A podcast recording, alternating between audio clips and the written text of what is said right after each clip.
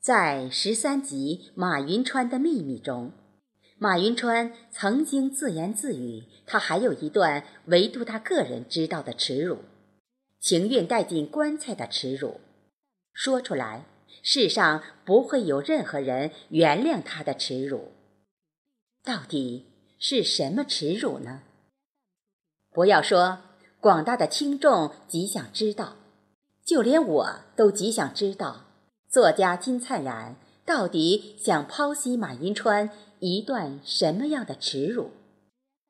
到了十四集，有人替姨奶奶进了鬼门关，这个耻辱才大白于天下。现在，再次请各位听众跟随我主播贝西继续分享《血溅黄海之滨》的十四集，看看这个耻辱。究竟耻辱到什么程度？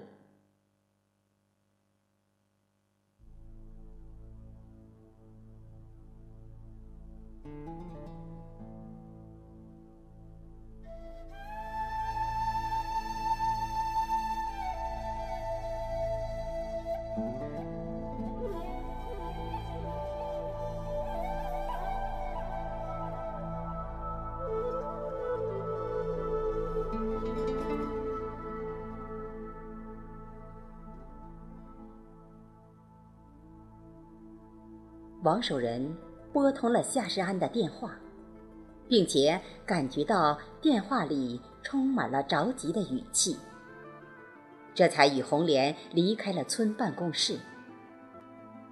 王守仁的妻儿到底将干妈和小平怎么样了？他们四人现在到底去哪里了？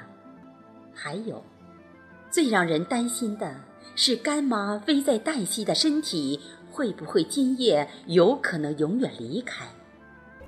正在二人心急如焚之际，眼前出现了两个人影。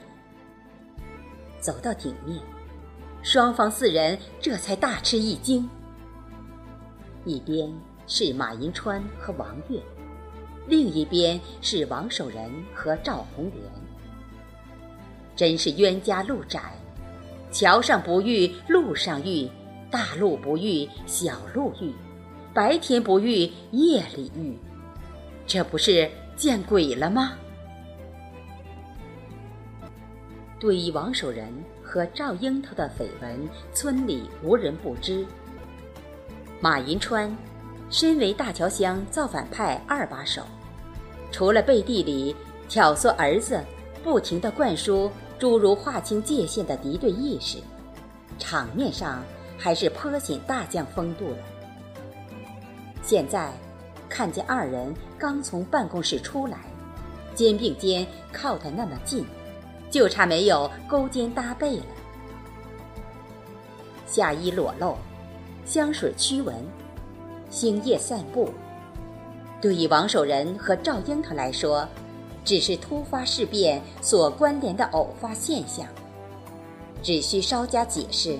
并可以焕然冰释，但对于失去理智的马银川和王月而言，文革意识本就让他俩习惯于上纲上线，视友情为小资，视政见不一为敌我双方。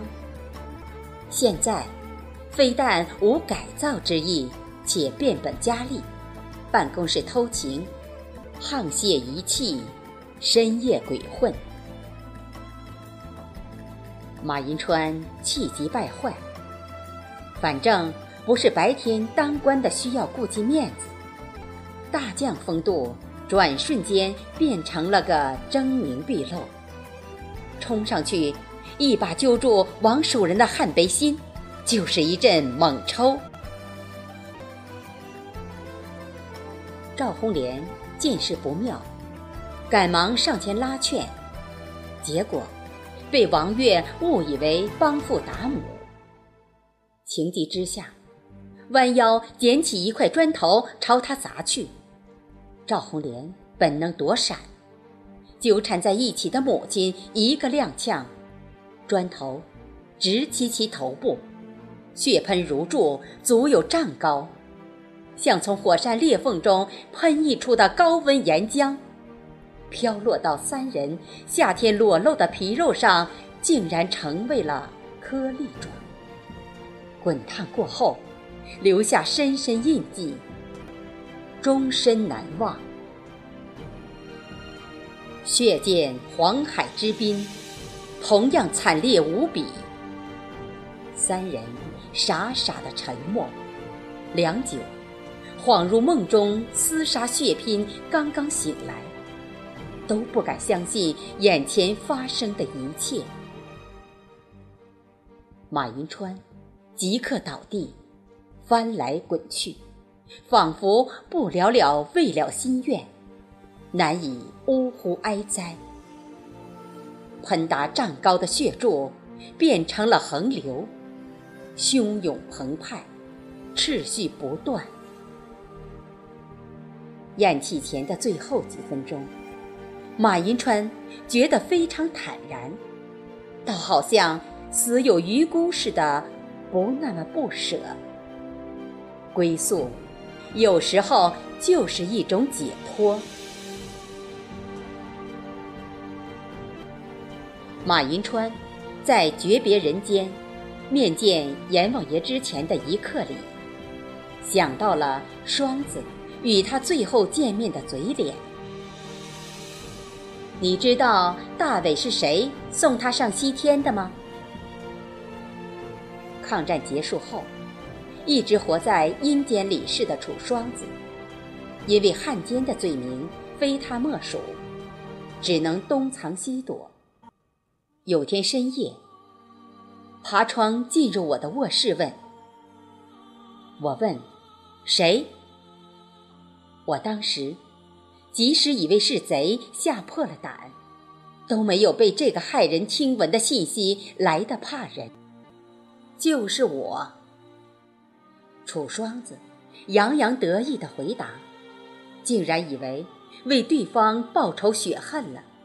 就等赢得芳心，我吓瘫在地上，半天爬不起来。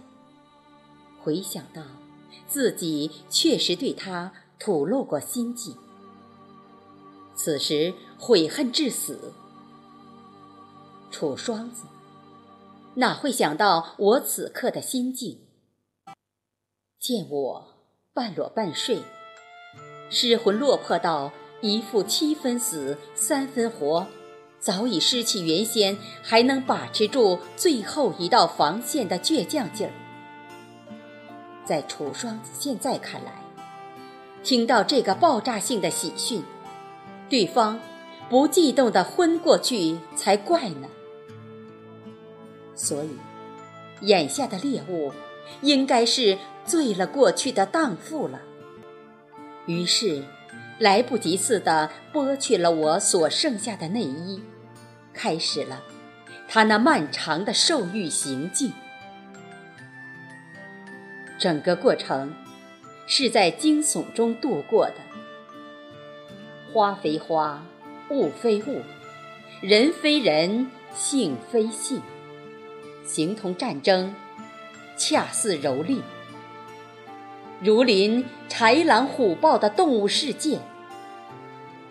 还剩最后一分清醒的我，应该是个七分出于心理上的猎奇，三分出于生理上的需求。在他所见所闻的表功里，从头至尾就是一出人世间最大的闹剧。其间，我一会儿成了群狗中的某一条狗。我一会儿成了群猫中的某一只猫，我一会儿正常，我一会儿发疯。实际上，我已经成了历史舞台上标准的一个小丑了。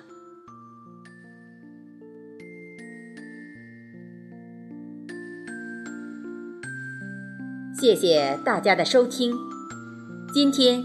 就播读到这里，祝大家心情愉快，万事如意。